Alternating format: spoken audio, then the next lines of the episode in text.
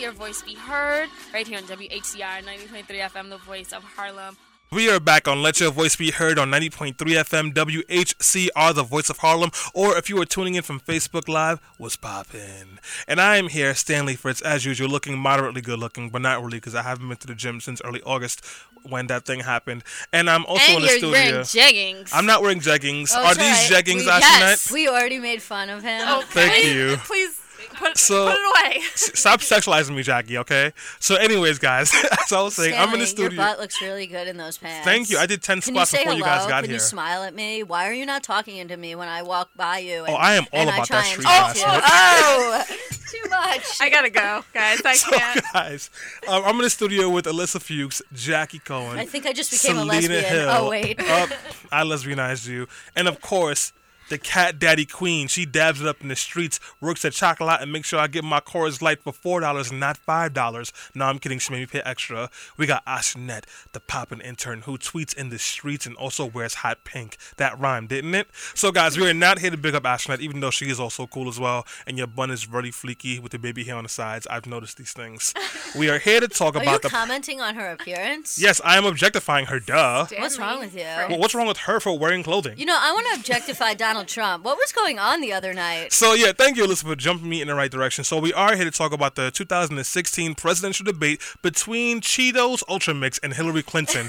and in case you guys don't know what Cheetos Ultra Mix is, it is actually Donald Trump, and it was pretty much peak whiteness. But besides it being peak whiteness, it was the first debate between these two people. Donald Trump was coherent for about three and a half minutes, and then things went completely downhill. But since that has happened, we've had a lot of people coming up with different opinions of what actually happened. We've had Trump going into all kinds of petty arguments with people. We've had Hillary Clinton using pretty much 89 of the 90 minutes of that debate for clips to get people to vote for her. And we have people who are listening on the air right now through the FM frequency, and people who are listening right now through Ustream on the stream team, and people who are hopefully listening right now on Facebook Live who had lots of opinions and who had lots of thoughts on this recent debate. So we are here to break it down, tell you what we think, hopefully get to hear what you think, and then try to wrap it up in one nice sweet button that hopefully does not end with Donald Trump as president. Now, instead of just recapping everything that's been talked about on CNN or on MSNBC or on um, what's the Fox News, sorry, Fox News, or even on The the, Young. news part in quotations. Yes, deep, heavy quotes. What I want to do from you guys is hear what you thought just straight up from the debate. Not who won, not who lost, because it wasn't a rap battle. It wasn't one of those things where you can pick the winner by screaming the loudest. I want to know what you guys thought from watching the debate. And because Selena is looking at me with really wide eyes, and I think she sniffed the same coke that Donald Trump did before the debate, I'm going to start with Jackie. Oh, um, well, I got to watch the debate at the Apollo Theater right here in Harlem with Selena. I mean, well, can we just give details? Jackie and I were VIP yes, at the Apollo. we were VIP. I wasn't invited to this. Backstage. No, well, yes, you you're were. white. Selena emailed all of us I to did. invite us. No, I'm RSVP'd. Selena took me backstage at the Apollo to VIP seating. Where you got to meet the guy who sweeps the stage. You, you mean the janitor who It- pays more in taxes than Donald Trump does? Probably, yeah. Hmm. No, it was it was great. Um, and we saw a panel discussion before the debate started with people who like ran the gamut of political preferences um, from the far left to the far right, and then we got into the debate, and it was absolutely an incredible experience sitting in the Apollo Theater watching Donald Trump run his mouth, and people were not having it at all. And you know, for me, I find I have stopped watching Trump in um, speeches, like on, you know, when whenever there's like a video that comes out about him on tour or at a um, at a Trump rally, I really can't stomach it. I just can't listen to him. It makes me so angry. I have to turn it off, which maybe isn't a good thing. Maybe I need to be taking him more seriously and listening to him. Um, but I could not think of a better place to have to listen to his BS than at the Apollo Theater, where A room full the- of petty black people. no, I mean it was a room full of people who were some. There were some Trump supporters there. there Really? Yeah, there was. I think there was one. I think There it was two. They asked if there was any Trump support. There were some people sitting right behind me who were supporting Trump. Crazy. Um, They better have been white. They obviously. Okay, they, good. White people don't make no sense. Black people, you they, need to. they asked the audience, Keli Goff, who's the NY, uh, WMIC um, correspondent, is that Yeah, her? yeah, she's who, a host. Who uh, host who moderated the debate asked if, if there were any Trump supporters in the audience, and one person went like. and then like got scared, and every and she was like, "You are so brave," and everybody applauded that the one. it was really weird. And she might have gotten. Um, but it was it was really wild, and I mean, I think that maybe my perception of how well Donald Trump did or did not do was a little bit skewed because right off the bat nobody was having it. So when I heard that pe- that people thought that he did really well at the beginning, I was like, I did not have that perception of the debate at all. Well, you know, actually, that's a good place for me to jump in because I actually thought in the first 10 minutes, like, wow, Donald Trump's doing a pretty decent job of making himself appear presidential. And that's going to be bad for Hillary because my thought going into the debate, which was that. You know, unfortunately, the bar is set so low for him, and it shouldn't be. It should be set much higher because, of course, the bar for Hillary is like 300 feet in the air. And she has to jump it in heels. Right, exactly. Um, but you know, so considering this low bar that was already set for him, I was like, if he's able to come up to this low bar and make himself look somewhat presidential, then that may be really bad for Hillary. So during the first 10 minutes, I started to get a little concerned. I was like, wow, he's actually doing it, and he's making himself appear like somebody who actually could potentially be a president versus somebody who's completely unhinged. Of course, after 10 minutes, that completely uh, went out the window, Yeah. and he became the un- his, uh, his So unhinged self unhinged. that he is and then i was like oh it's a wrap um i mean and then there was just my my favorite thing was when he really confirmed it was the part where where he like started to blame hillary for something and she goes by the end of this debate donald's going to just find a way to blame me for everything and when he Why his- not? he said, "Why when not?" he said why not he confirmed that it do- didn't matter whether she said something good whether she said something bad whether she had a positive policy proposal or whether something wasn't her fault because you know it happened when George W. Bush or Ronald Reagan was president. He was going to find a way to blame her for it and that was going to just make him look even more unhinged than he already was. And then I was like oh it's a wrap. Um, and then after the shimmy it was over Yes, that was also my favorite thing. Selena? Yeah, no, Hillary Clinton pretty much slayed um, Donald Trump. I mean, I feel like he almost got information. Like, I feel like she was also trying to provoke him so that the true him could come out. In the first 10 minutes, he was very, you know, reserved, and then he just let loose. And it's so funny. Um, the SNL 14th season, I think, premiered. No, no, Yeah, no, no, no, last no, night. 42nd. I'm sorry. The 42nd season premiered last night, and Alex Baldwin did a great job He was great. impersonating Trump at the debate. So funny. And um, one of the parts he said, like when he, what that Alex Baldwin said was when- Alec. Alec when he Get the white man's name right, too. my fault. I, I tweeted it wrong too last night by accident.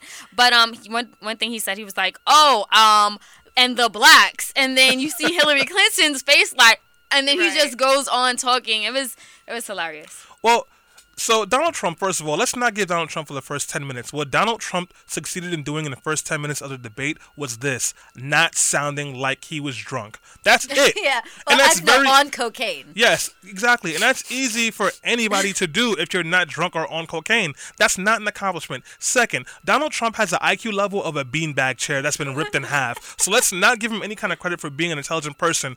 Third, Hillary Clinton was doing things like speaking at a regular level and stating facts and following a consistent stream of consciousness. Donald Trump was not. So I at no point thought Donald Trump was doing well. I thought, oh, he hasn't passed out yet. That was about it. Now, I was in shock a lot with Ashnet, the poppin' intern, who made sure I got my Coors Light after I waited 15 minutes. So she went and got it for me, pulled the executive move. Thank you, Ashnet. But while I was there, the crowd was full of like the New York Urban League was there. We had it was like a really nice crowd. We had the folks like me. We had a couple of bougie folk in there too. But it was like being at a rap battle. The first 10 minutes was like, oh, he got you, son. Damn, Hillary. And then when Hillary started coming back with the haymakers, you could tell when the crowd finally felt like Hillary was coming back because everything she said, it was like, damn. when she mentioned that his dad gave him $14 million, I couldn't even hear his and then reaction. he called it a small loan yeah, oh, But you know, she should have. I think she could have done a better job of then nailing him again and turning around a little sarcastic and being like, "A small loan, Donald. One hundred and seventy-four million dollars is a small loan." Yeah. I mean, maybe she just wants to stay above it, and I get that. I mean, like a big thing right now is this whole thing, and this is like obviously outside of the debate because after the debate ended, Donald Trump was like, "Well, I was going to bring up the infidelities, but I decided not to." Okay, Donald, you know, don't throw stones when you live in a huge glass house Yeah. because the last time I checked, you cheated on your first wife Ivana with your second wife Marla Maples. You cheated on her with the, the chick you're with now, Melania. Melania. So if anybody wants to talk about infidelity, Donald Trump should know the best about infidelity because Donald Trump has been, you know, committing adultery so much that he's had to plead the fifth 57 times during depositions about his adultery. 97 times actually. 97, and guys. Donald Trump has a temperament of a Queen's credit card scammer, which means he doesn't understand accountability. All he does is live but a swipe life, which is what he has always been doing. So if you ever wonder why all of a sudden you only had $10 left in your account, he probably scammed you. And guys, if you do want to call in, the phones are working now. The number is 212-650-6903. Again, that is 212-650-6903. We do have to go on a break in a couple of minutes, but before we do, I actually want to get into some kind of contextualized or meat, meaty like points of the debate. So one of the first things I want to talk about. So we talked about how we think Donald Trump may have done well the first 10 minutes. We talked about where we were and how we reacted. What I want to know from you guys now is with Donald Trump, why is it that he why is it with why is it that the bar was so low for Trump and so high for Hillary? So obviously we know all the regular things that people hate about Hillary and the things that people love about Trump. But why is the bar so low when he has done such an amazing job of bigging up how intellectually superior he is to everyone? I'm gonna start with Jackie because Selena looks like she want to talk. That's so rude. Um, because Hillary, where you know Donald Trump says that he is so smart, and you know he said it in the debate. I'm smart, like not paying taxes makes me smart, blah blah blah. But Hillary's whole career has been based on the fact that she's super qualified, she's the most knowledgeable, so she really has set the bar super high for herself, which is fine, right? Like that's good, and I think we should hold her accountable to that. But Donald Trump certainly hasn't set that expectation with people that, you know, and he's not, he's never held elected office where as Hillary has. And so she has really set this bar super high for herself. That being said, I do think that there is an inherent bias where, you know, any woman or person of color or um, disenfranchised group can probably agree that when you're put in a space compared to a white man, you have to outperform that white man no matter what, right? You have to do that much better to prove that you're worthy of this position. So I think that there, I don't think that was completely the reason why Hillary, why the bar was set so much higher for Hillary than for Trump, but I do think that's a part of it.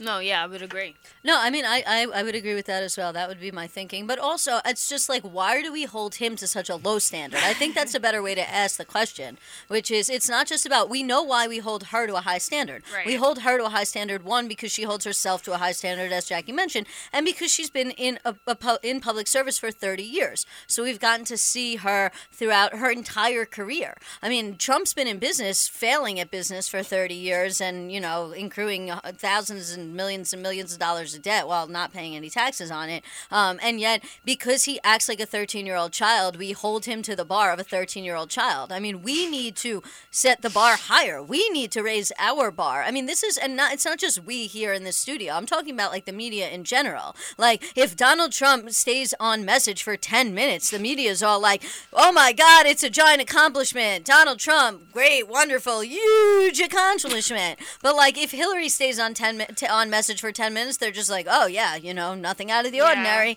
I mean, so like that's where the bar needs to be set higher for hi- for him. Um, that's what we, we need to stop looking at like why is the bar so high? We know why the bar is so high for her. Why don't we raise the bar for him? I mean, he can't even have a uh, like an intelligent conversation for more than 10 minutes. Everything is like wrong, stupid, wrong, horrible, wrong, Blacks. stupid, wrong, horrible, the blacks.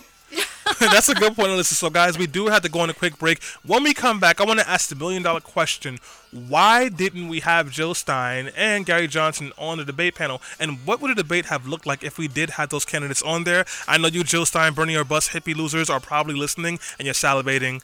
Get ready. We'll be right back.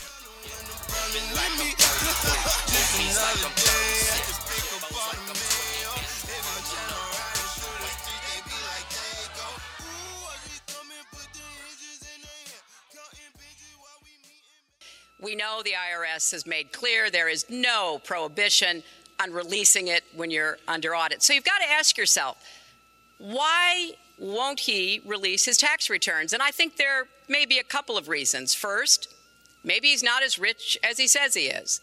Second, maybe he's not as charitable as he claims to be. Third, we don't know all of his business dealings, but we have been told through investigative reporting that he owes about $650 million to Wall Street and foreign banks.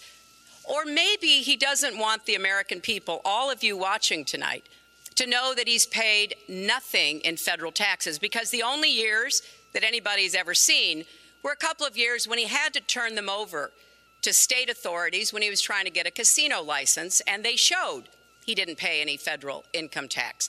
So That makes if he's smart. paid zero, that means zero for troops, zero for vets. And we are back on Let Your Voice Be Heard on 90.3 FM, WHCR, the voice of Harlem. If you are just tuning in, this is Stanley Fritz with Selena Hill, Alyssa Fuchs, and Jackie Cohen. Our intern, Ashtonette, is on the Twitter ones and twos as usual, making sure your tweets get responded to. And we are talking about the 2016 presidential debate, the one that just happened on Monday, the first one between Hillary, Hillary Clinton and Donald Trump. And the clip you just heard—it was a very long clip, actually. It was about a minute and a half long of Hillary Clinton sending for Donald Trump and using receipts to do it about his taxes or lack thereof. And what she did was accuse him of not paying his taxes, and which he responded to that he was smart. So now, I say all of that to ask the question of if a Jill Stein and a Gary Johnson were there, does she have enough time to get that question off? Does it even happen? But before we get to that, I know Selena has a comment, so Selena, please read the comment. Yeah, so um, Mike has commented via Facebook live stream, and I think he was referring to the question that we asked before we went on break about why do we hold the bar so low when it comes to Donald Trump. But he says, I think Trump is smarter than we think because he literally said in the 90s that if if you were ever to run for president, you go with the Republicans because they're easier to track into thinking he's a good candidate That makes him and not the same you even and, and not the same you even said that all republican voters are stupid That doesn't necessarily make him smart. It just makes him a manipulative sociopath. I mean, most of us here know that that Repub I mean not I don't want to say all Republican voters, but like so many Republican voters are so gullible. That's why you have this where you see all the time like for example in Kansas where literally the entire state is failing and they're giving tax cuts to rich people and poor people are really suffering including middle class or what used to be middle class white people and yet they still vote for Republicans, right? And so like I, I even I know that. So like I could say I'll run as a Republican because they're easily duped. So I don't necessarily think that makes him smart. I just think it makes him right, manipulative. Uh, you know, I'm getting a, a different comment on Facebook, and this is from a veteran from the Iraq War. Named her name is Adriana Torres, and she says, as a vet that was in Iraq, I'm going to say that having those vests and plates and ammo were really important to us out there. Thanks to all of our citizens that did provide to our military. She means by paying taxes. She then writes, Donald Trump says paying zero taxes makes him smart because if he had paid them, it would have been squandered. And then she writes, squandered on stuff like body armor for our troops. So, you know, think about that. Like Donald Tru- uh, Trump says, like, oh, I'm patriotic. It's smart to not pay taxes. I mean, listen, everybody's trying to figure out a little bit way of a way to get out of paying all the taxes. That's why you sit down with an accountant and you try and take your deductions. But at the same time, what's going on with Donald is a little different because we're not talking about individual taxes. We're talking about the corporate tax code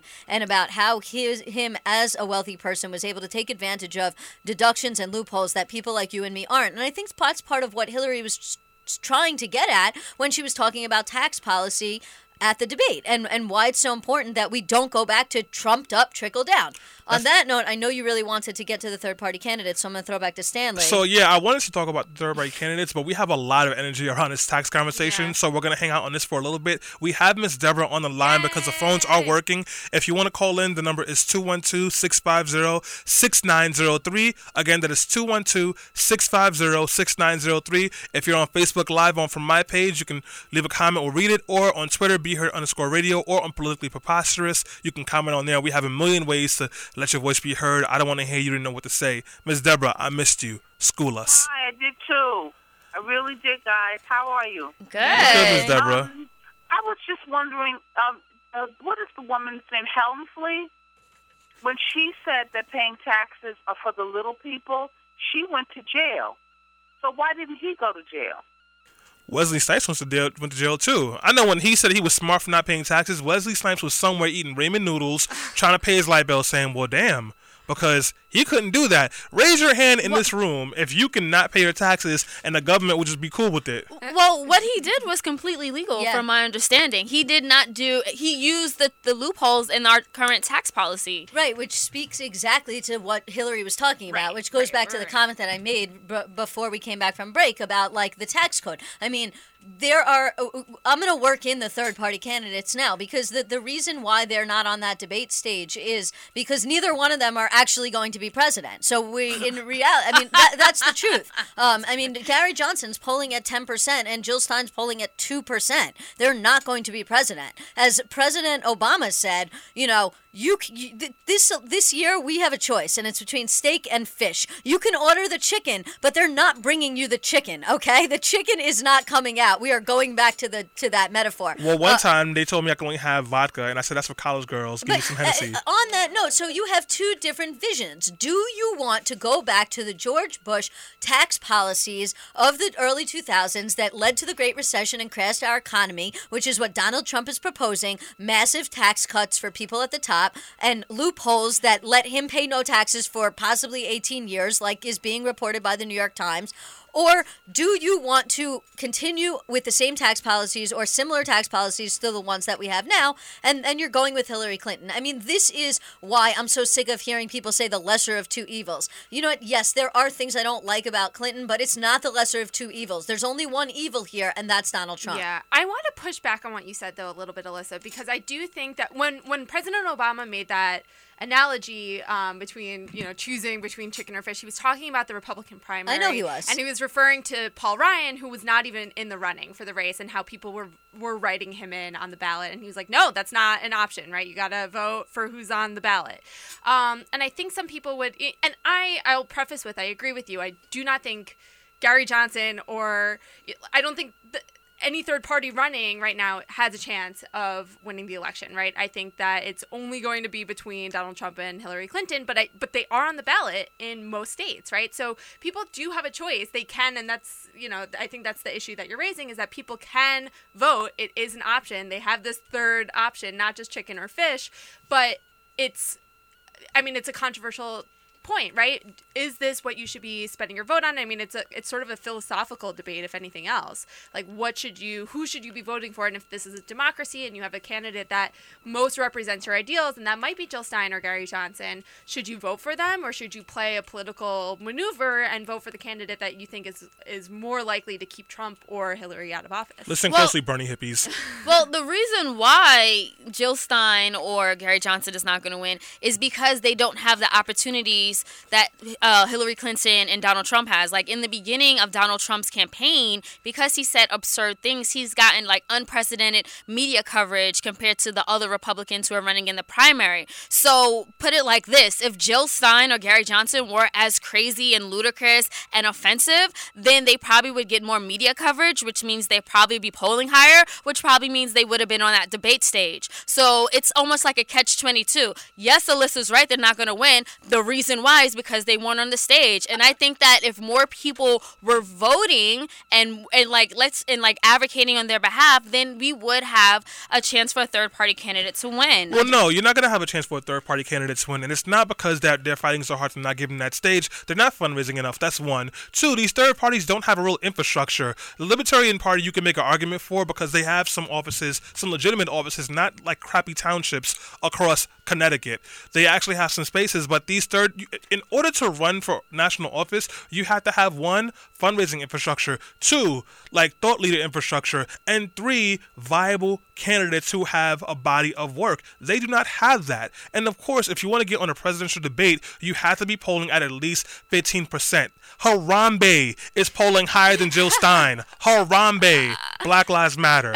So, so like, no, so so don't don't don't don't tell me it's because like we're not giving them that space. It's because the Green Party has not done a good enough job to build that infrastructure. Do I want them to? Absolutely. But you know who is building that infrastructure right now? Shameless plug: the Working Families Party. And maybe ten years from now, we might have a candidate running for president under the Working Families Party. If you want a legitimate third party to be there, you have to vote not just in presidential elections, but in Senate, City Council, Alderman, Judge, all those things, and put in real people. Because if you don't, you'll get these third party candidates who pop up every four years, know they're not going to win, raise $20 million, do some commercials, say Wi Fi makes your kids gay, and that'll be the end of it. Jackie? Yeah, so over on our Facebook live stream, Jason points out both parties worked hard to bar them from the debates because they didn't want to get more specific this early in the debate schedule. So basically saying that you know the first debate is pretty general it's pretty broad right and that has been um, a lot of the criticism that i've heard this past week that they didn't get into finer policy points because it is that first debate. They want to be super open-ended and broad.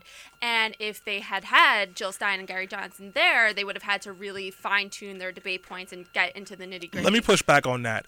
One, I am not like the I'm with her Hillary street team person, but what you guys need to understand is Hillary is a beast on policy. Mm. Read one of her editorial board interviews. Read the Daily News editorial board interview. She knows her stuff. The reason they're not going to get into specifics is probably because the Republican Party was like, hell no.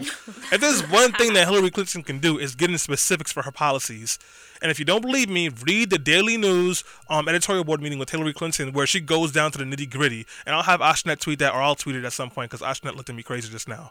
You know, and I just wanted to add something about about Gary Johnson, which is. Uh, um, I'm just trying to find it right now, and I, of course, it's oh here. So, like, here's the thing: a lot of millennials are saying like they they want to vote for Gary Johnson because they like what he has to say about marijuana, for example. But there are also people who claim they voted for Bernie. So I just want to clear something up about about Gary Johnson. Aside from not knowing where anything about foreign policy, because I my friend six year old knows what Aleppo is. Um, Gary Johnson's platform and the libertarian platform in general calls for zero zero assistance on college loans or fixing political debt. It calls for doing away with Social Security and privatizing it. It calls for although Gary Johnson said he's in favor of the 1964 Civil Rights Act, the Libertarian Party platform calls for overturning the 1964 Civil Rights Act so we can go back to the quote unquote good old days, um, which we all know what that means. It's the same thing that Donald Trump means when he talks about law and order and stop and frisk everybody.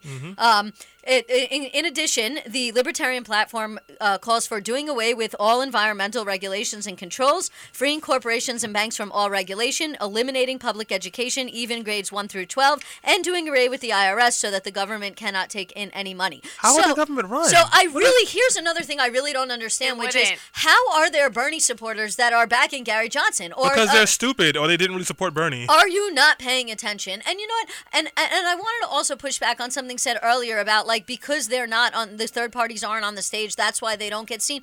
That's not like that's not true. Gary Johnson and Jill Stein had every opportunity throughout this entire process to make themselves more well known. The Green Party and the Libertarian Party for the past 8 years have had the opportunity to run candidates for the Senate, for the for for the House, for local elections, for your school board elections, for city council, for state politics. Do you know there, there's not that many people. If you want to be taken seriously, you cannot just show up every 4 years and say, "Hey, I'm here and I want to be on the debate stage." You need to build your organization from the ground up. You need to make yourself legitimate, and then we can talk about you running for president. But I'm sorry, like if I don't think it's like this catch 22 where they can't get on the debate stage so they don't poll well. Like they could have been running ads. They could have made their platforms known. You know, like there's lots of things that Gary Johnson and Jill Stein could have done going back even from the last time Jill Stein tried to run for president, uh, you know, and in between them to grow a real organization. There's, you know, between the last time Jill Stein ran, which is 2012,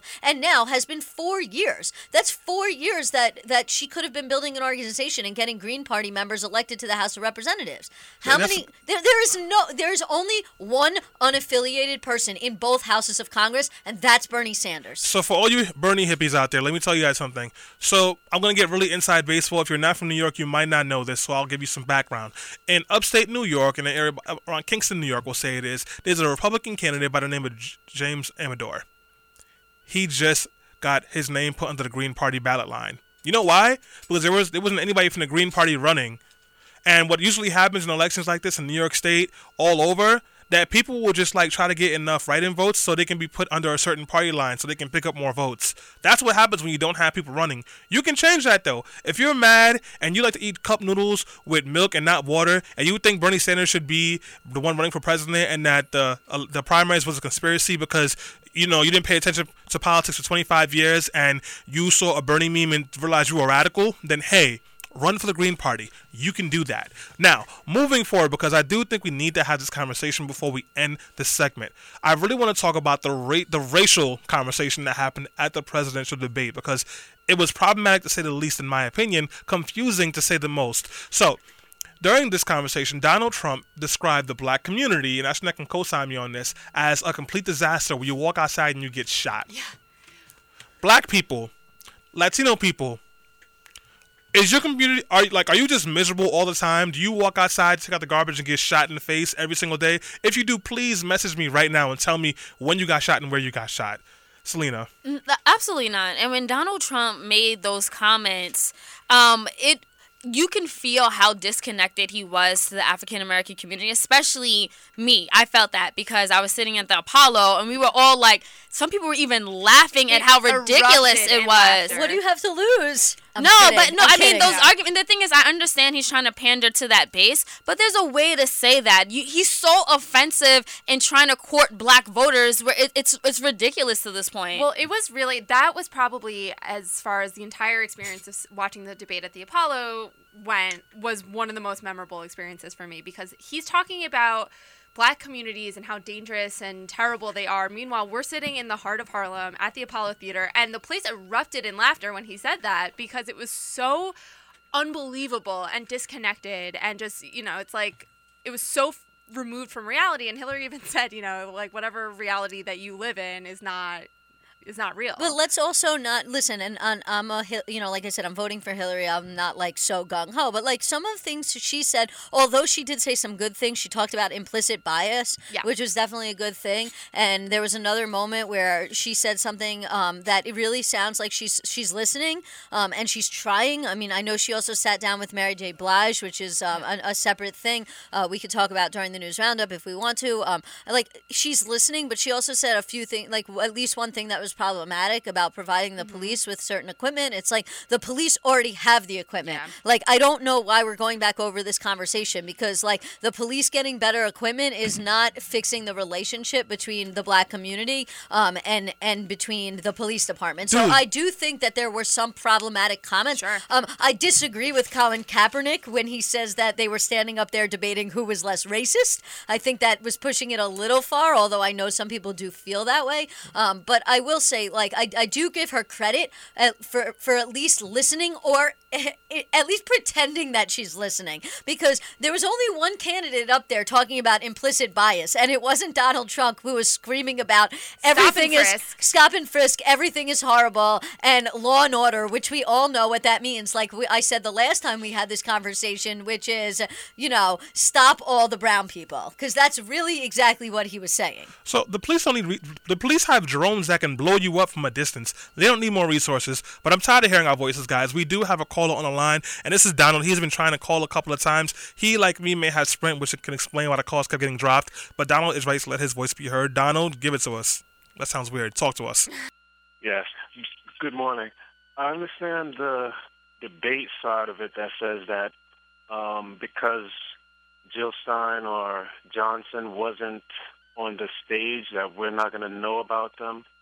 But I would tend to think that if a lot of people don't want Trump or Hillary, that they're looking for another option. And just by that definition, these other candidates would have a fair shot. And it's pretty unfair to say that they can't win. Maybe they can't win electoral college wise because that's what really makes the president. It's not really the popularity contest that we vote for anyway. I, I think you make a decent point, but I would disagree with it, the, with it in this, which is if people really felt strongly that they didn't want to vote for Donald or Hillary, then Jill Stein and Gary Johnson would be polling higher, and if they were polling higher, they would make the debate stage. Like if that was actually true, if there was enough people that were like, I really hate them, and I really, I, I've heard about these two other candidates, I'm going to look into them. Then when they were, and maybe those people aren't being polled, but I find that hard to believe. We have tons of polls. They're calling landlines, they're calling cell phones, and they're also being conducted online. So there's not a lack of polling like people would make you believe. If that was 100% true, if people are really that dissatisfied, um, then they should answer those pollsters that they were that they're in favor of voting for Gary Johnson or Jill Stein, and that would increase their poll numbers, and then they would end up on the debate stage.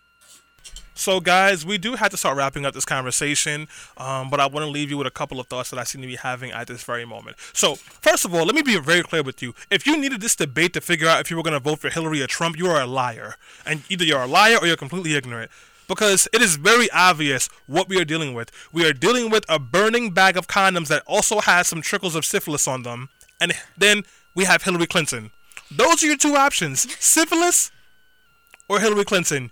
You choose. I'm not into STDs. But if for some reason you just didn't know what was happening over the last, I don't know, year and a half, two years, let me explain to you. You have one man who is promising to build a wall to block people from coming here. The same man also says we should ban Muslim people from being from coming into this country. He would ban Beanie Sigel from coming and staying in America. That's right, guys. Mac. We can't have that. This is the same person that called black people savages and says that we live in complete terror and that after seeing a man get shot by a cop while he had his hands in the air and was putting it on his car so that he can he, he could comply. The cop shot him and killed him, and there were people that was defending him. This man, Trump says, oh, we need more law and order. This is a man who put out a full page ad in the New York Times in the late 80s, early 90s to criminalize a bunch of teenagers who were accused of rape and put in jail for a rape that they did not commit. This is the guy that we're talking about. This is a guy who cannot keep a consistent stream of thought for no more than 10 minutes. I've been here for 36 minutes and I still make somewhat sense and I'm hungover. He couldn't do it on cocaine. There's nothing to choose from. You pick Hillary Clinton and then you get mad two years from now and you vote in some Green Party candidates to make your hippie heart feel better, or you pick Hillary Clinton and you stay politically active from now on because there's no such thing as not being political. Everything is politics. You don't believe me? That shirt you bought from H&M, it was made with child labor. Welcome to politics. We'll be right back, guys. When we do return, it'll be the news roundup, where we'll talk about everything from why I can't drink Hennessy after 10 p.m. on Fridays to how Donald Trump's taxes came out from 1995 and he didn't pay taxes in 18 years, or did he?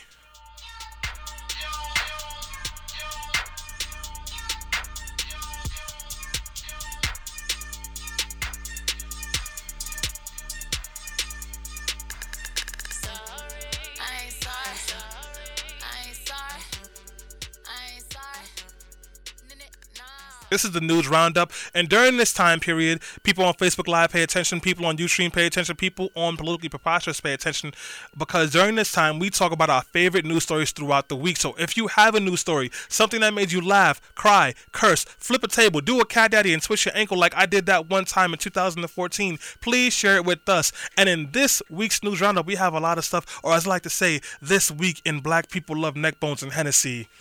Guess who? Just had some serious beef on Twitter. Who?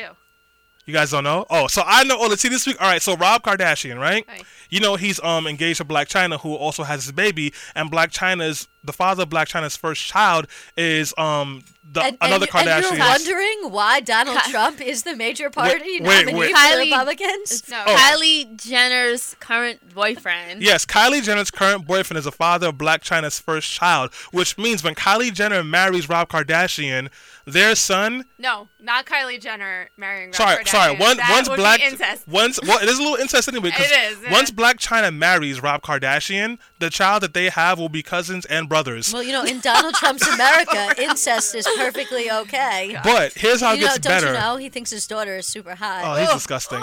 Rob Kardashian apparently got really upset because the Kardashians were going to throw a baby shower and not invite Blac Chyna. So during the debate, because the Kardashians cannot let anyone else have the shine, he tweeted out Kylie Jenner's cell phone number. yes. Rob did that? Yes. To his sister? Yes, he was like, "How dare you have a baby shower and not invite the woman that, That I love?" So shady. Then put out her number like that's her real number, and no, I wasn't hacked. So of course you know me because I'm petty. I texted like, "Yo, Rob is wilding for that," just to see You if she would. texted her? No, I didn't text her. Just- but yeah, so that's what happened. So while you guys were paying attention to politics, I was on my sixth drink and I was finding out what was You happening over up. there. So that is what happened. And listen, this is what happens when you tweet when you're on cocaine. You, you can't you can't do it, guys. So that's my favorite news story for the week, or at least for Monday. What do you guys have for me? Um, tax returns? Definitely. Yeah. Um, no, so yeah, That's like, like, the big story. You know, listen, I can't say it on the radio, but um, my my love, uh, Joe Biden, had the best line when health Oh, yeah. insurance passed. He said, "That's a BFD." Yeah. Yes. If you don't know what BFD is, you can go Urban Dictionary it. But this is a BFD, and I know we touched upon it during the last segment. Yeah. But we were really talking about the debate, and I really want to talk about this story. No, yeah, definitely. So it turns out the New York Times late last night, it was like a Saturday night around what, like 10 p.m. They dropped, they released a part of Donald Trump's tax returns uh, from 1995, and it reveals that he um, he was in debt by I think 900 million dollars, and because of that, he has not had to pay taxes for the like last 20 years. So he has been evading that, and it's Possibly, c- possibly. possibly and it's completely legal because as we mentioned earlier in the show He's it's a bad using businessman. a he's using a loophole and the thing is one of his you know big policies on one of his big platforms is um, tax uh, an overhaul on our tax policy right but i want to i'm thinking would he actually close those loopholes No. that he himself has benefited from and a lot of rich wealthy other businessmen like him so i mean that's the question that it raises of course not. And the answer is no. like the answer is absolutely but did he say not. that no No, but of course, but he has said that taking advantage of those loopholes has made him smart. So why Mm. on earth would he? It would not be smart, according to his logic, to close any loophole that he would benefit from.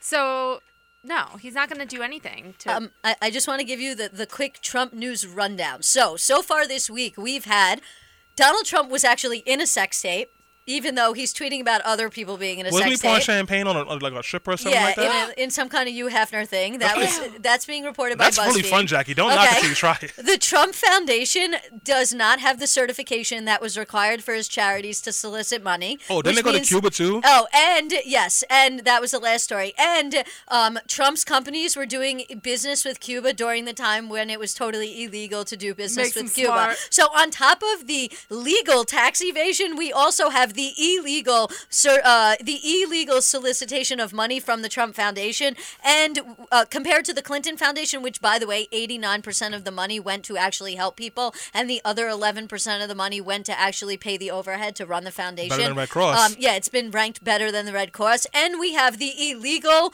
doing business with Cuba. So we got one legal thing that's completely and highly unethical, and then we have the two illegal things, but yet he's still a, a, a legitimate candidate for president, which is something I don't understand. And they continue to throw.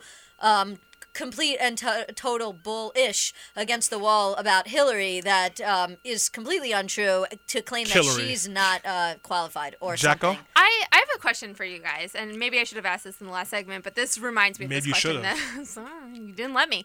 Um, is that you know in Trump's sort of pride in taking advantage of corporate loopholes and making so much money on the backs of people paying their taxes, do you think that this debate was sort of his, in parts, his forty-seven percent moment? No. No, you because what I'm Nothing so sticks. amazed by, and this is the thing that like I've been trying so hard to understand the psyche of people who are Uh, white people who are voting for trump who are voting for Trump. Let's be clear about that. Yeah, It's yeah, not yeah. just white people. Um, It's like seven black people and two Puerto Ricans. I know, but like at least give them credit. yeah, no, but there, are you know, what could make you vote for Trump? And I think you know, in a lot of ways, people have been attracted to the sense of he's anti-establishment. He's not going to take advantage of us and just say he's going to do all this stuff like Hillary might, right? But he's so clearly interested in nepotism, and he's so clearly self-interested in just making himself richer and taking advantage of this position that like did he expose that to people who are his supporters Uh, listen to Selena. Yeah, here's the thing. So people who like him, they like the fact that he's avoided paying taxes. They say that does make him smart. He's right, right? There's people who are looking at him and going, "Wow, he profited off of 5 million people losing his homes. That's smart. That's But- good business." Like you and I are finding that to be disgusting because we just think it's morally reprehensible that somebody could make a profit but not just of morally reprehensible. I mean, you're electing a president who's supposed to lead you, right? So many of the people that are in support of Trump are people who lost their homes during the financial crisis. Well, so, there's also cognitive dissonance there. Sure. I mean, during 2012, I went home to my hometown during Hurricane Sandy. There were people waiting online to get handouts Yep. from FEMA, and they had Mitt Romney signs on their line uh, on their lawn. And this was after Mitt Romney said he would abolish FEMA. So Right. we have a cognitive dissonance here. I wanted I wanted that's to go to Selena.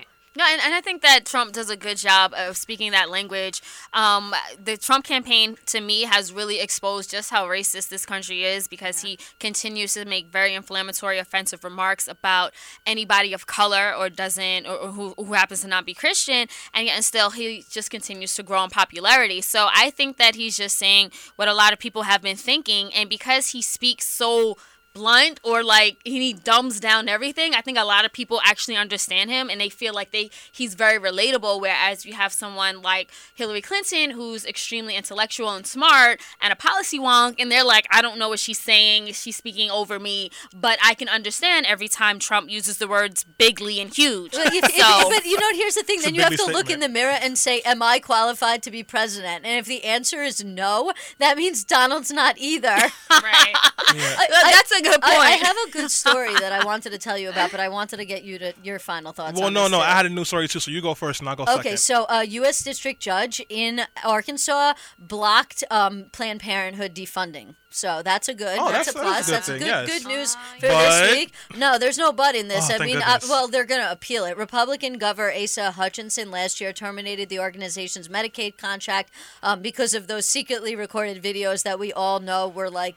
BS. Yeah. Um, and then um, the judge in a U.S. district judge, as I said, issued a preliminary injunction. She's preventing Arkansas from suspending payments to Planned Parenthood for any services to Medicaid patients because what ends up happening is when, uh, you know, as we've already discussed many, many times on the show, 97% of what Planned Parenthood does is, um, you know, just providing health services to women and, and mostly to, um, you know, lower income women and especially lower income women of color. And so when you defund Planned Parenthood, uh, especially because of the Hyde Amendment, which already says that no public funds can go to abortions, what you're really defunding is money that's going away, uh, you know, going to women who really need health care. It's m- not even money that's going to abortions. And in my mind, it shouldn't matter because I think the Hyde Amendment should be repealed. Um, And I, you know, I, I think that we should go back to a period and, and you know i'm like i said you know i don't want to get into a big debate about abortion. I, I don't think anybody's in favor of abortion. Obviously it's pro-choice not pro-abortion but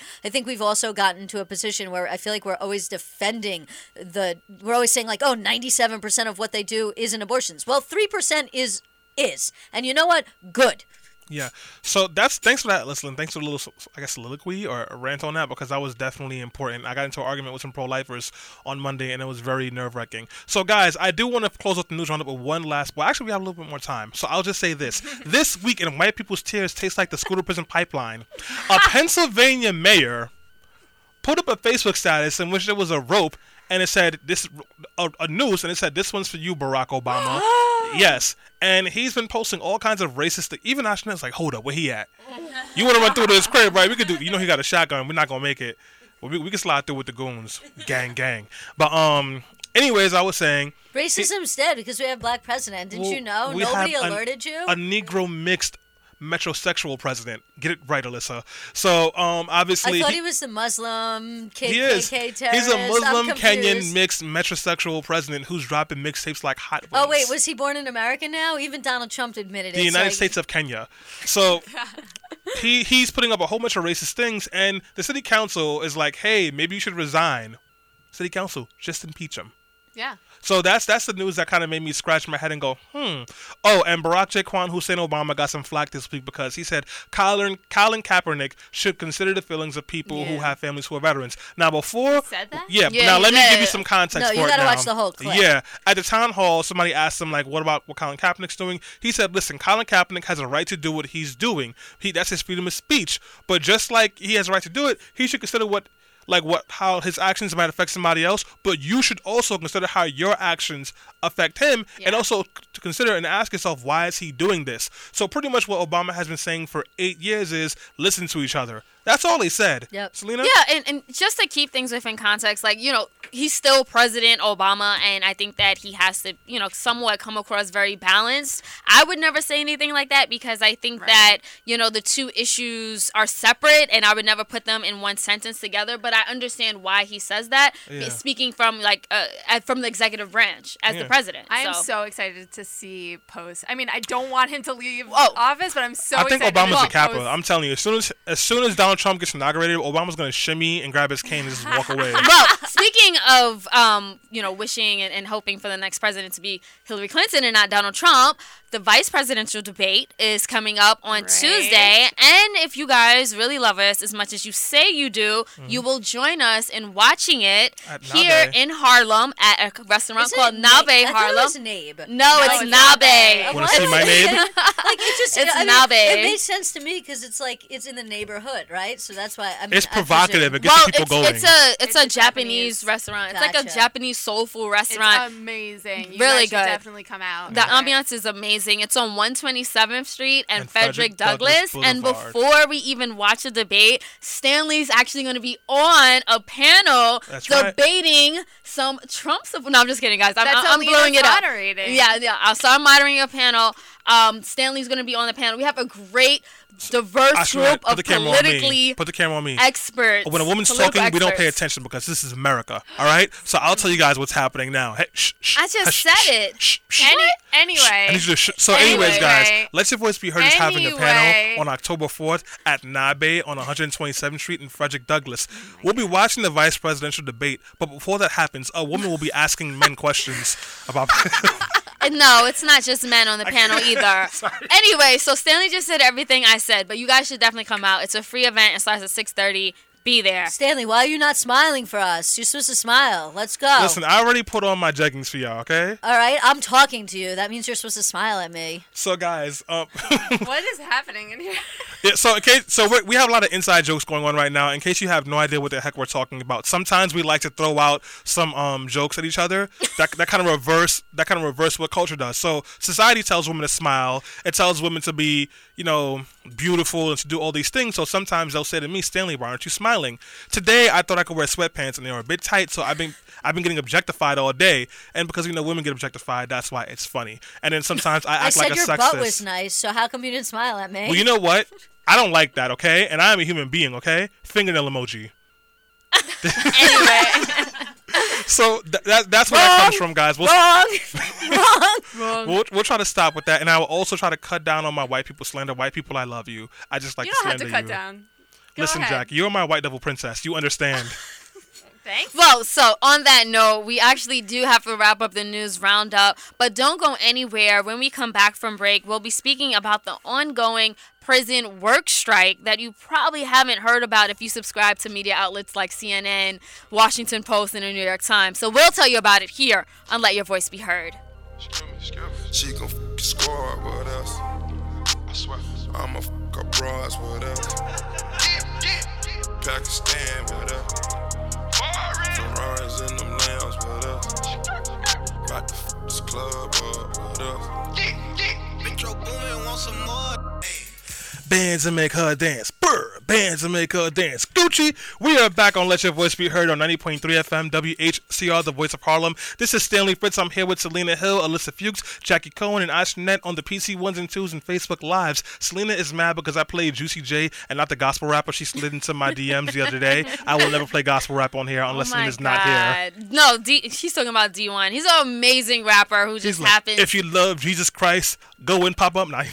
no, seriously, he, he does sing Papa like Molly for gospel. Jesus? It's like gospel trap. I don't know, but anyway, That's guys. my new trap. favorite genre Yes, of you music. guys Gospel wanna make hear- her hold on, hold dance. on. You guys want to hear make it her too, right? dance. Look I how look how definitely- inquisitive they are. Listen to me. I definitely want to hear that. Short you. hair like me Gospel along, trap? praying every single day. Well, listen. Jesus Christ, my savior. Brr. Here we no. Have you ever heard But- Mod- Matisyahu? Anyway, that's no. Like, he- that's like Hebrew jam band. He isn't. uh, Orthodox Hasidic Jew reggae artist. You can never be cool as Hebrew and reggae. Those two things don't go together. listen. no, it actually does. Believe it or Don't- the not. Jews are revolting. Well, I'll just say this. Maybe we should diversify our music selection. Maybe Stanley, Stanley. should play things other than trap. It is Fine, our I'll play holiday, some- Stanley. Be respectful. oh, happy Rosh Hashanah. Thank, Thank you. you. You're Yeah. welcome. All right, guys. So we're back. Um, again, my name is Selena Hill. We're here with Stanley Fritz, our Loser. DJ, who plays all the trap music. So you can either thank Ignorant him Stanley. or not thank him. This if is you don't Sunday. like Who wants it. to praise God on Sunday You're a morning? loser. Just most church people. We also have Alyssa Fuchs uh, Jackie Cohen and our intern Asinette here. Now, Aston Martin is what we call her now. Aston Martin. No, Nice. no, no. So, guys, so for the last three weeks, uh, inmates around the country in about 40 different prisons in over 20 different states have been partaking in the largest prison work strike in U.S. history. At one point, it was reported that there were about 20,000 prisoners on strike. However, you may not know about it because there's been a media blackout. A number of mainstream outlets, including ones that lean to the left, supposedly have not been covering this. Now, the strike began on September 9th to mark the 45th anniversary of the Attica prison revolt in upstate New York, where prisoners overtook um, their they basically overtook the prison to fight for better conditions. However, it ended in the deaths of 10 guards and 33 inmates. So now that we have this ongoing prison strike, and where it, it's in its fourth week now, it's approaching approaching the fourth week. Um, thousands of incarcerated workers are refusing to work uh, because they're protesting long-term isolation, bad health care, horrible food, violent attacks, etc. They're also demonstrating against what has been called the practice of slave labor, um, really as Accurate. Pretty much because the average inmate working a job in a state prison facility makes about 20 cents an hour. Meanwhile, in at least three states, and I'm talking about Texas, Georgia, and Arkansas, they work for no pay at all. Now, as a result of the cheap prison labor, the industry produces about 2 billion, billion with a B, 2 billion dollars worth of product output each year. And in turn, these profits go to private corporations and help the rich get richer. Selena, I'm sorry. I know you're doing your intro. They're working for free. that is legitimately slavery. Right. What do you well, want to call the prisoners? Interns? Well, it's it's it's not because under the Thirteenth Amendment, um, it's actually made an exclu- an exclusion Yeah. for people who are in jail or in prisons. So constitutionally, they they're- that's not. I was gonna white people that, cover all their racist bases, don't they? Pretty much, yeah, no, pr- pretty much, and we'll speak more about that afterwards. sorry. Now, um, so in response to the ongoing strike, prisoners have faced very harsh punishment, including being put on lockdown. Some are being kept in their cells. Others have even been put in solitary confinement. So, to help us with this conversation, we have Azzurra. Uh, Crispino, who is calling in all the way from Austin, Texas. She is the media co-chair of the Incarcerated Workers Organizing Committee. Now, I just want to say the Incarcerated Workers Organizing Committee has doing a phenomenal job in pretty much organizing these prisoners across state lines to protest in unison, and they're pretty much acting as um, the people communicating with outsiders, outsiders like ourselves. So, hey, what's up, Azzurra? What a beautiful introduction. I feel like you pretty much said it all. no, no, no. There's so there's so much more to, to talk about, and you know, thanks so much for calling in today. So, you know, I want to start here. Um, this is not just about the fact that the prisoners either get paid a few cents a day or some aren't getting paid at all. It's about their repression. So let's. I, I want you to, you know, just talk about this nationwide strike and what the prisoners are fighting for. If you can just delve into that a little bit more. Sure. So the call for prisoners to be paid minimum wage is not just to help their daily conditions. So certainly, if a prisoner has the money to be able to call home, that's going to help them strengthen that relationship with their mom or their children, and that can be really important. But it's also about, as you said, the fact that the prison system or the prison industrial complex is a huge money making business. And so if prisoners were paid minimum wage, there wouldn't be an economic incentive for these companies to be hiring prisoners instead of hiring outside workers. Guys, if you are just tuning in, we have on the line with us Azzurra uh, Crispino. She is calling in from Austin, Texas, and she is part of the Incarcerated Workers Organizing Committee. And I know Jackie wanted to ask you a specific question. Yeah, so in learning more about this issue, what I've been so amazed by is how um, those on the inside have been able to organize themselves in such a unified way. And as somebody that organizes for a living, I, I can't imagine how challenging it must be to organize individuals who are incarcerated who don't have access to a cell phone. I, I mean, can you talk to us a bit, Azzurra, about the logistics and organizing um, inmates and, you know, what have the challenges been in doing so? Sure. So censorship has been a huge challenge. Basically, in terms of how does the rubber meet the road, IWOC and other organizations send mail into prisoners telling them about a call for the national strike or just providing literature that helps to radicalize them and helps them to be able to organize themselves and each other. So it really should be mentioned that this strike was called for by prisoners. Prisoners are organizing each other. Those of us who are on the outside are just trying to help and uplift their voices. And there has been a huge coalition of people. It's best to think of IWOC as the web between all of them. But because we're part of the industrial workers of the world, we have a little bit more resources in terms of being able to get the word out. Um, but it's been difficult because of censorship. Like, I think it was in Nevada, none of our mail could get through to any prisoner talking about the strike. So, in certain cases, it's been trying to sneak in the message into otherwise innocuous looking mail. Sometimes it's been done by prison visits or um, really any means. But the reality is that the conditions are so horrible, and prisoners recognize that they are in a system of legal slavery. That the moment that they hear about a call for a national strike, a lot of people are in. Like we received messages from prisoners after the strike had already begun saying, I hadn't heard about this, but this is awesome. I want to join in. When's the next one? Can I still do this? Wow. Azzurra, you said something that's really important. You said that our prisoners right now are involved in legal slavery. And I just wanted to, to get some more context behind that because although, again, the 13th Amendment abolished slavery, it exempted criminals. So, and, and, and on top of that, a number of courts have consistently said that prison workers are not employees. So they're not entitled to any of the protections that workers in the free world get. So that includes if you, you know, getting compensation for um, a disability, choosing not to work. Um, you know, they cannot organize, uh, they can't unionize, things of that nature. So if you can just, um, so the question I have for you is, how do we prevent this? If this is in the Constitution, if this is a form of legal slavery, can it in, can it ever be overturned? There's been a call to amend the 13th. And Malik Washington out of Texas, currently in solitary confinement for his organizing efforts, as well as Jailhouse Lawyer Speak out of South Carolina. Dee is going to be on the line to tell you more about that.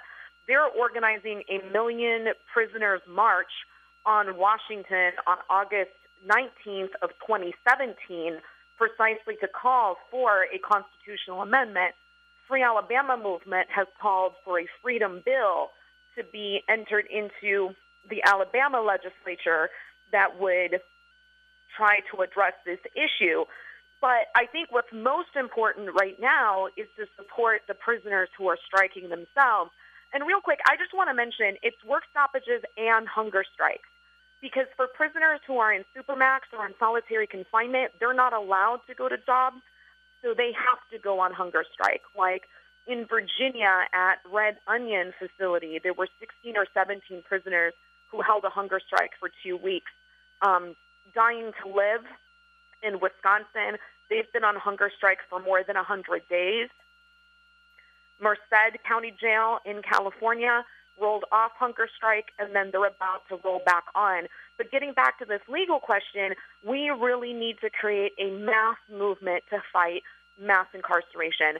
And that can be done by not calling the cops when you have a conflict because somebody is going to end up going to jail or prison and it's not a good thing. If you can avoid calling the police, please consider doing so. Let's resolve our conflicts ourselves and let's do whatever we can to support the prisoners. Uh, Azzurra, let me just, uh, can you just clarify? So you're saying that people who may be a victim of some type of crime should not call the cops to help them? Can you clarify?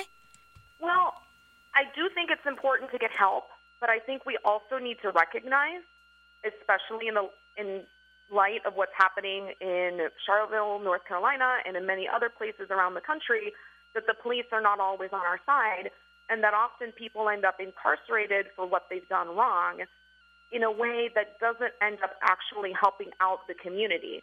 So, in terms of tangible things that people can do, you can write to prisoners, You can write in to prison officials when repression is occurring. You can call in to prison officials. But I'm also asking people to consider alternatives to just picking up 911 if it's a conflict that can be resolved in some other way.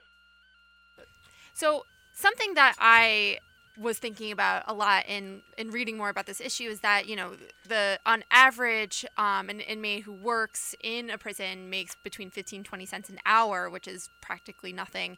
And um, you know I, I would have to think that if we were to raise the wage for these inmates who are working who are doing you know hard work um, and deserve the same equal protections labor protections that people on the outside have um, that would be expensive, right? Like that would Right. be expensive, but maybe that would force us to consider who are we incarcerating and why. If it's so expensive to, um, for, you know, to install prison labor uh, programs, then maybe we would be a little bit more careful about who we were throwing into jail in the first place and limit incarceration levels. So.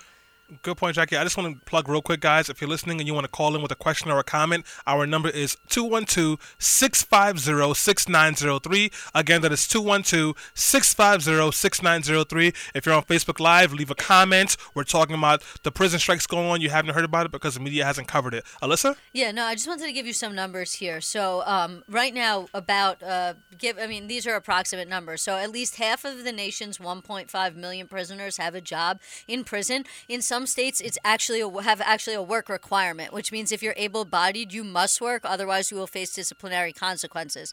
Uh, according to data that was collected by the Bureau of Justice Statistics, about 700,000 prisoners have daily jobs. They do everything from helping to run a prison, mopping cell floors, mowing lawns, preparing and serving food. Uh, they do GED tutoring, file papers in the chaplain's office, shelf books in the library. About 60,000 inmates participate in quote unquote correctional industries that are designed to mimic real world jobs, um, which basically, uh, in some cases, amount to $472 million in net sales um, that from the, the things that are made out of these programs. I mean, like right here in New York State, um, a lot of times prisoners make uh, furniture that is used in our schools um, and also press license plates and something else. Um, as has already been mentioned, courts have ruled over and over and over again consistently that prisoner workers are not employees, that this is part of their punishment slash rehabilitation, um, that they are not entitled to the protections that job workers, uh, sorry, that people, regular workers have, um, that they're not free to leave their, leave their job if they choose, and that they are not free to have access to workers' compensation or disability if they get injured, and they're also not allowed to organize. As was mentioned, they also need not be paid minimum wage. The typical hour wage is 23 cents, which is up from $1.15 per hour. Um, now, uh, uh, that is and, and and that's a big reason behind this strike. And i obviously agree with these prisoners. Those are harsh conditions in hard labor that they are being made to do for very very little money. Um, and i think that they should get a raise. They deserve it and i think Well- that that, that that's a big reason why I'm glad that the strike is going on. Especially, there's numerous other reasons for this first strike. The prison conditions is one of them, and I could speak about that at length. I will hold off on those comments for now. On the other hand, and I just want to raise this uh, just to play devil's advocate, even though I agree with everything, which is the other thing that could happen is the government could decide to pay them nothing. Literally, they could say we're not going to pay you anything, right? So the the drawback to this is, you know, we have to find some kind of balance. In yes, we all I think here think that the prisoners should be paid more and should have better conditions. Prisoners also want to have jobs because if not, then they just languish around and they they don't have anything to do all day. And a lot of people that are incarcerated, is you know, a lot of you know, I've spoken to people at length about this. I deal with incarcerated people every day. Will tell you they want to work. So the flip side is we also have to be careful. We want to have a strike. We want to have movement, forward movement. Um, we want to have people on the outside working to you know have people in prison being paid more and have better conditions. At the same time, we want to make sure that we don't end up in a situation where they get rid of jobs altogether or reduce the wages to zero, because that would be But one of the it's possible. already zero in many states anyway. It is, it is. But then, like I said, the next step is they could just take the jobs mm. away. I don't. and- I don't see that happening though. Let's well, be real. right, because they want forced labor. I get that, but at the same, like they could, in theory, if they know that prisoners use jobs as a way to keep themselves occupied, then they could say, "Hey, we're not going to occupy you anymore." Sure. Right. Um. Okay. So, um, on that note, um, Azzurra, unfortunately, we're gonna have to um go to a quick break. But before we do, if you can just tell us, you know, whether the, the next steps moving forward, really briefly, I know you were speaking about a fight, uh, taking the fight to Washington next year and having a million man fight for uh, you know people behind bars if you can just speak to that and then tell us how people can get in touch with you so people can get in touch with IWOC by emailing us at iwoc at riseup.net. The march is being organized by Jailhouse Lawyers Speak, but we're happy to support them, but that is their initiative out of South Carolina. Um, and there are plenty of other ways that people can support by engaging in repression response. Please check out itsgoingdown.net and support prisonresistance.net. Thank you again so much, Azzurra, for calling in. Don't go anywhere, guys. We do have to take a quick break, but when we come back, we have D calling in, who is currently incarcerated from a prison in South Carolina. Don't go anywhere. This is Let Your Voice Be Heard.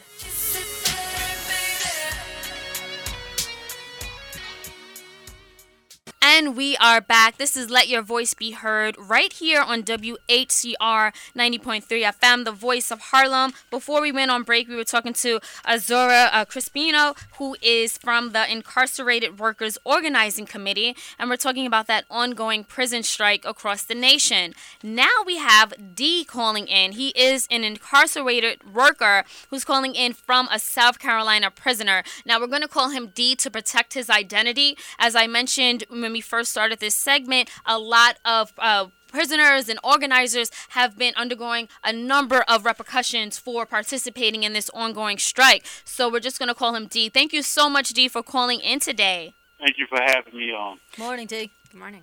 So you you know, I wanted you to uh, talk about some of the repercussions you or maybe an, an incarcerated worker that you known that you know of has actually gone through just because you're fighting for better food, uh, livable wages, the fact to have some rights as an incarcerated worker. Yes. Um, well, uh, it's a number of uh, number of I like to call them retaliatory acts, uh, political repressions around these um, around these prisoners fighting, including myself. Um, a lot of times, um, prisoners are um, confined to their cells. Um, this confinement may take place for a number of weeks. Um, that means no recreation, no telephone, nor uh, no visitation with their families or friends. Um, not even buying some basic necessities from the commissary or store, as some people call it. Um, all the way up to being confined in the solitary confinement. In uh, solitary confinement, you can confine all the way up to a year. Um, it just depends on your track record in the prison system. Um, we've also had a number of reports as related to retaliatory shakedowns, meaning um, guards may be going into certain strike leaders' rooms or um, people they feel are instigators, and just taking small things like their family pictures from them, uh, stepping on their family pictures, destroying their food. Um, it's just a host of problems that we're dealing with right now um, with the um, system as it relates to this um, strike. You know, Dee, I- even though we're here, you know, we're allies with you and the movement, there's some people out there who would say, why even give the time of the of a day, give the time of day to someone who's committed a criminal act and now supposedly wants some type of rights? Like this is all a part of the system. You know, what what do you say to those people who just feel like they can't empathize and they don't see this as a human rights issue? Um, I would say this here first of all, the the way the system is designed, um, it is designed where you or anyone can end up in this predicament at any time.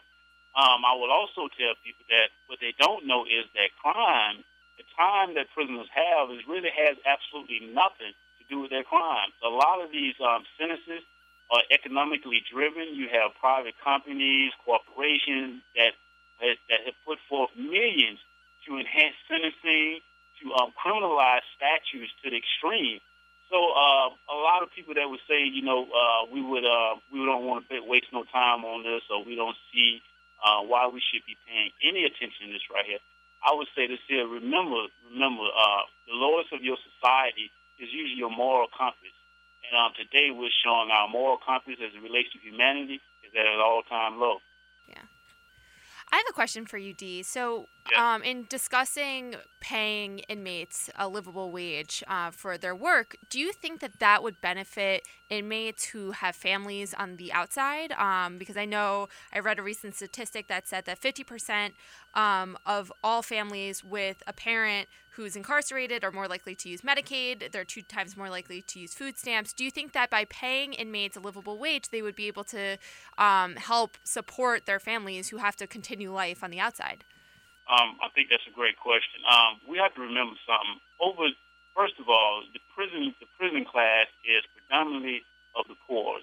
Um, they are uh, ninety over ninety percent of nothing more than poor people. So these are coming from uh, uh, these are definitely class wars that's taking place um, in the court system, the judicial system in this country. So that means a lot of the families they are definitely um, uh, uh from poor economic backgrounds. Um, children are struggling um, a lot of times based on the, um, poverty, these children themselves end up victims of the judicial system.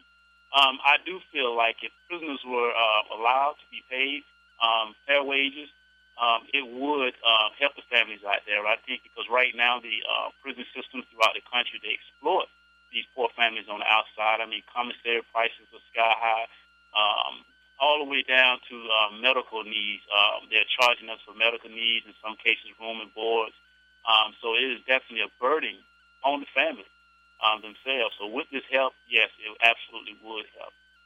Yeah, no. Um, I, yeah, just to add to that, actually, yeah, not all, uh, uh, like what he just said. The when you have to turn to family members then to pay for things, the rising cost of commissary. But for a second, we could talk about the phone calls. Um, a phone, a single phone call through like a company like Global Tel um, can cost somebody if if you're accepting a collect call can cost somebody on the outside nine dollars just mm-hmm. for a minute or two of calling. To set up a prepaid account can cost you 30 40 dollars, and one single phone call on that prepaid account can be ten dollars. So there are definitely outside private companies that are making money off the backs of prisoners who are getting paid next to nothing. Uh, that said, I wanted to switch gears a second and ask you, D. I um, do a lot of police misconduct and a lot of um, uh, corrections misconduct lawsuits. Um, I know a lot of this strike has been about labor and about the, the wages, but um, I know part of it also has to do with prison conditions. Now, I know you can only speak about the conditions that are uh, at the prison that you are in, but I also wanted to get your thoughts on um, what portion of the strike is also being used to focus on the issues of the conditions of prisons, um, including things like, uh, you know, abuse of inmates by corrections officers. Um, I know that you're obviously in a men's prison, but in women's prisons, we see women being raped by corrections officers. Um, there are uh, corrections officers that are basically no better than some of the people that are in prison, bringing in uh, drugs and other contraband. Um, are, what kind of issues uh, about those are being addressed um, through the strike? Are, are you guys focusing on those issues as well? Um, yes. Uh, first of all, let me say that um, we are very much so um, connected throughout the nation as it relates to uh, as, as, it relates to this movement um, that's developing in this country today um, behind prisoners' human rights. Um, definitely over um, to us, particularly where I'm at right now, um, including um, a majority of the prisoners I've spoken to throughout the nation. Um, this entire the, the wages are only a part of the um, of the strike. It's also to bring uh, mass attention uh, to the uh, devastating effects of uh, mass imprisonment, as well as the um, um, of human rights of prisoners in general. Um, and a lot of those things, like you said, how much is being dedicated to it. I think if you look at some of the list of demands, you may find at the very top, um, all of us prisoners nationally, we agree with the um, abolishment and hold apart the 13th Amendment of the United States Constitution. And then the wages, and then you will find a list uh, based on the state. They may vary a list of uh, issues um, that may be surrounding uh, retaliation, police brutality, all the way up to police killing. Um, and, and I think it's also important for me to point out, we don't see the police killings on the street as separate uh, from the uh, brutality that's taking place in the prisons. We feel it's all connected to one thread, and that thread leads us back to the 13th Amendment to the United States Constitution. Thank you so much, Dee. And before we let you go, I just want to ask you how can we be allies in the fight against unfair prison labor, we on the outside? One more time, I didn't hear you. How can we be allies? I mean, you know, we on the free world, we as outsiders, um, you know, we can't fight in you know the same way that you can by refusing to work. But what can we do? What can people listening do to help this fight and your movement? Um, well, I would say first of all, uh, join a um, join some join some groups out there that's already organizing with the prisoners on the inside. And I would definitely have to recommend off the top IWOC. Uh, they've done a fabulous job. Um, they're actually uh, working um, with the prisoners, ensuring that the prisoners' voices are heard. Um, so um, they're actually working with us. Um, I would say uh, work with them, find groups with them, or you can get with some of the more um, some of the actual prison organizing groups inside the prison themselves. Um, and um, write. I, I would also say um, you can also um, write some of the um, striking prisoners that may be um, suffering repression at this particular moment. Um, we also need community. We, we also need things like phone blasts. You know, contacting some of these local prisons, and you can also go to the uh, IWW um, Incarcerated Workers Organizing Committee web, uh, Facebook page, and um, they usually have a pretty good list of um, some of the repressions that's going on throughout the state.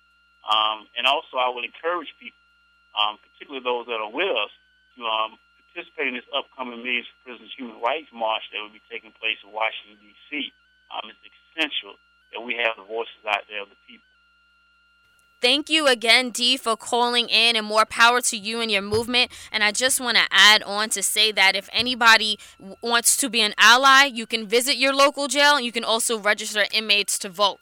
It's another thing that we can all do. Yeah, so I actually just wanted to add to that. So I'm actually a member of the National Lawyers Guild's National Police Accountability Project, um, which is um, not, well, it's an offshoot of the NLG. So uh, the Guild has endorsed the prison strike. Um, if you want more information about what you can do, they've directed you to go to the website itsgoingdown.org, um, and you can find more information about uh, actions there. In addition, um, the Support Prisoners Resistance uh, dot org blog um, has a renewed call to action for solidarity with the prison strike beginning on October 15th and going through October 22nd. Um, by rough estimates, right now we have over 20,000 prisoners involved in this strike in some way. And on the outside, we have had a lot of solidarity. Uh, there has been banner drops, graffiti slogans, noise demonstrations. Um, one of them occurred right here at the Federal Detention Center in prison. The uh, people who are incarcerated on the inside turn the lights on and off and on and off, and the people outside banged at pots and pans and drums in solidarity. Um, so those are definitely ways you can get involved. In addition, you can go to the National Lawyers Guild uh, website and get involved. If you are a lawyer, and this is specifically to any listeners who are out there who are lawyers um, who can donate some of their legal time and do some pro bono work, um, the Guild and NPAP members are looking for lawyers that can file notices of claim on behalf of aggrieved incarcerated people, looking for lawyers to do pro bono legal representation of incarcerated people participating participating in the action. Um, they are looking for lawyers who can do legal observing of demonstrators supporting these actions on the outside and people who can represent arrested protesters, uh, as well as anybody else who can spread support about the events. Right now, these actions are started on September 9th. They are continuing. They are going on in 17 states um, and in 45 cities around the countries. There are many, many ways that you can get involved. Uh, if you have any questions about getting involved, then feel free to tweet at us or send us a message through Politically Preposterous, and I will put you in touch with somebody um, who can make it easy for you to help out. This is really important. On that note, I'm going to throw So- it back to Selena. Uh, I wanted to give Jackie and uh, uh, Stanley 20 seconds for final Yeah, comments. So I, I want to push back towards anyone that thinks that unpaid or low wage prison labor isn't a form of enslavement. I mean, there is no coincidence that there is an exception to the 13th Amendment that allows prisoners to be treated this way. And what we're finding is that, um, you know, black and brown people are primarily incarcerated at rates way higher than, than white folks. So to, to say that this isn't a type of slave labor or enslavement is just completely wrong. Thank you. Listen, I, I stayed mostly quiet this segment, really because I, I was extremely shocked about some of the things I heard.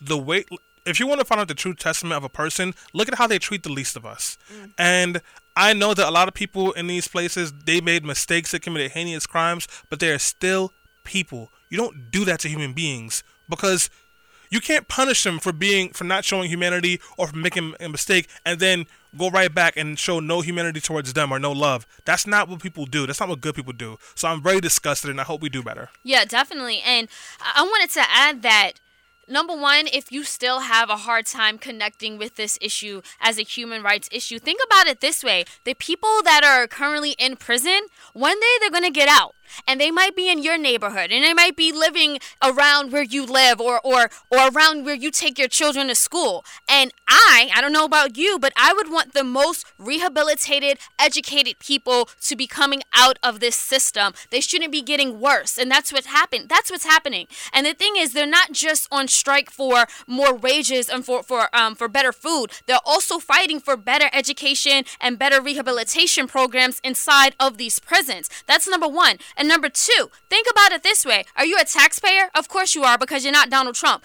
And our tax dollars are being used to fund this prison system. So while people, especially black and brown people, are being massively incarcerated, what they're doing is they're working for barely nothing every single day to make rich corporations richer. Again, so our tax dollars are being used to fund and help companies like Victoria's Secret and companies that make a lot of money off of this slave labor. So, guess what? You're affected. We're all affected, and it's all connected. So, on that note, we do have to take a quick break, but don't go anywhere. Alyssa's coming back with the quickie right here on Let Your Voice Be Heard. Yeah, they hate, but they broke though. And when it's time to pop, they have no show. And we are back.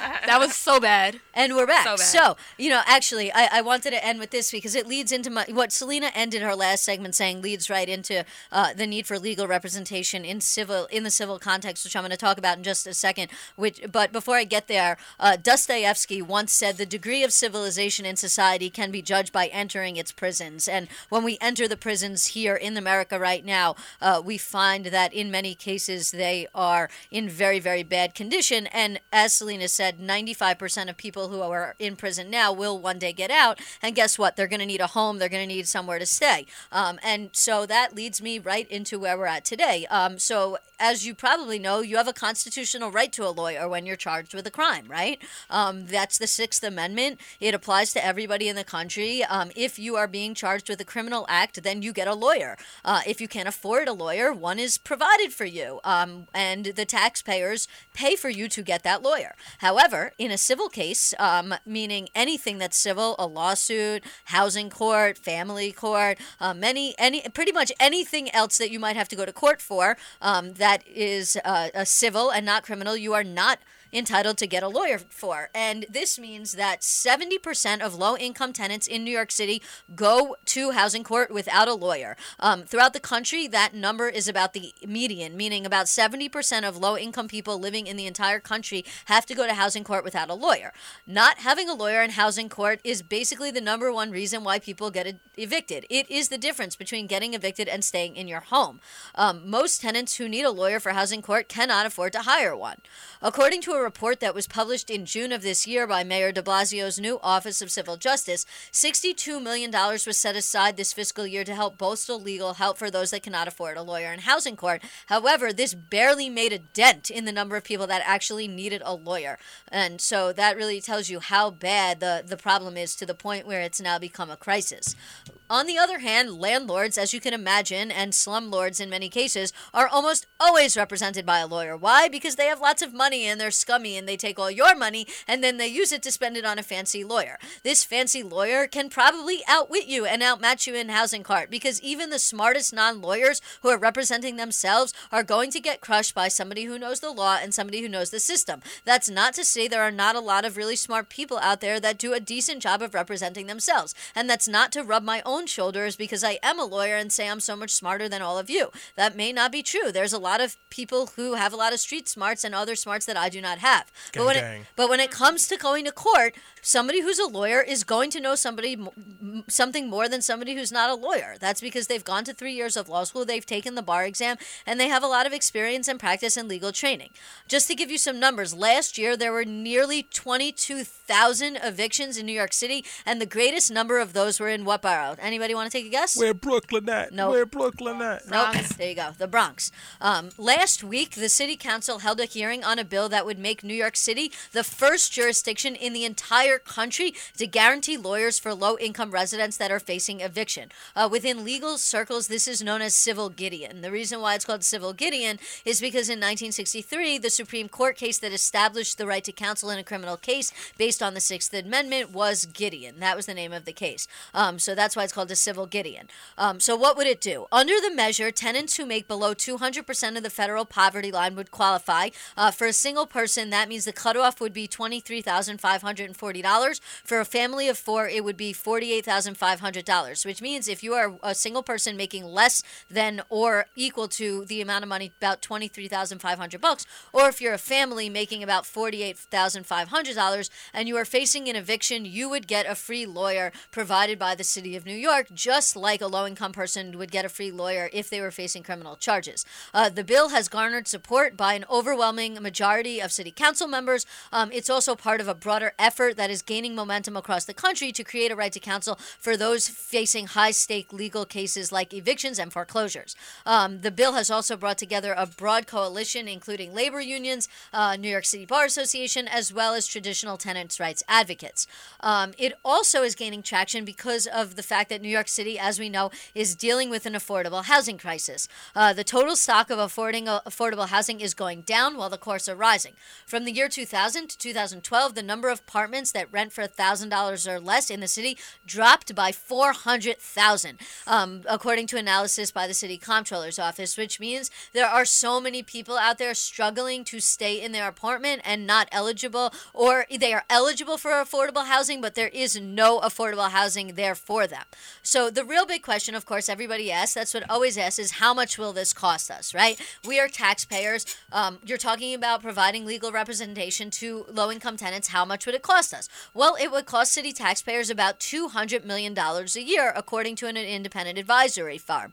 But, and here's the big but that would actually save us money. Why would it save us money? Because we spend over $300 million a year keeping 500 thousand plus families out of shelters and at a cost of forty-three thousand dollars per shelter. So when somebody gets evicted because they don't have a lawyer and they try and enter the New York City shelter system, it actually costs us a hundred thousand dollars more money than it would cost us if we would just give them a lawyer in the first place. And in the last two years, the De Blasio administration, although they have not done enough as far as I'm concerned, they have vastly increased the amount of financing for tenant legal services. And what has happened is we have shown that the number of evictions in New York City have fallen to their lowest level in a decade. Evictions have dropped to 21,000 in 2015. That is an 18% decline in evictions, and that is directly connected to the mayor trying to provide money for more legal representation. So, if this bill was to pass,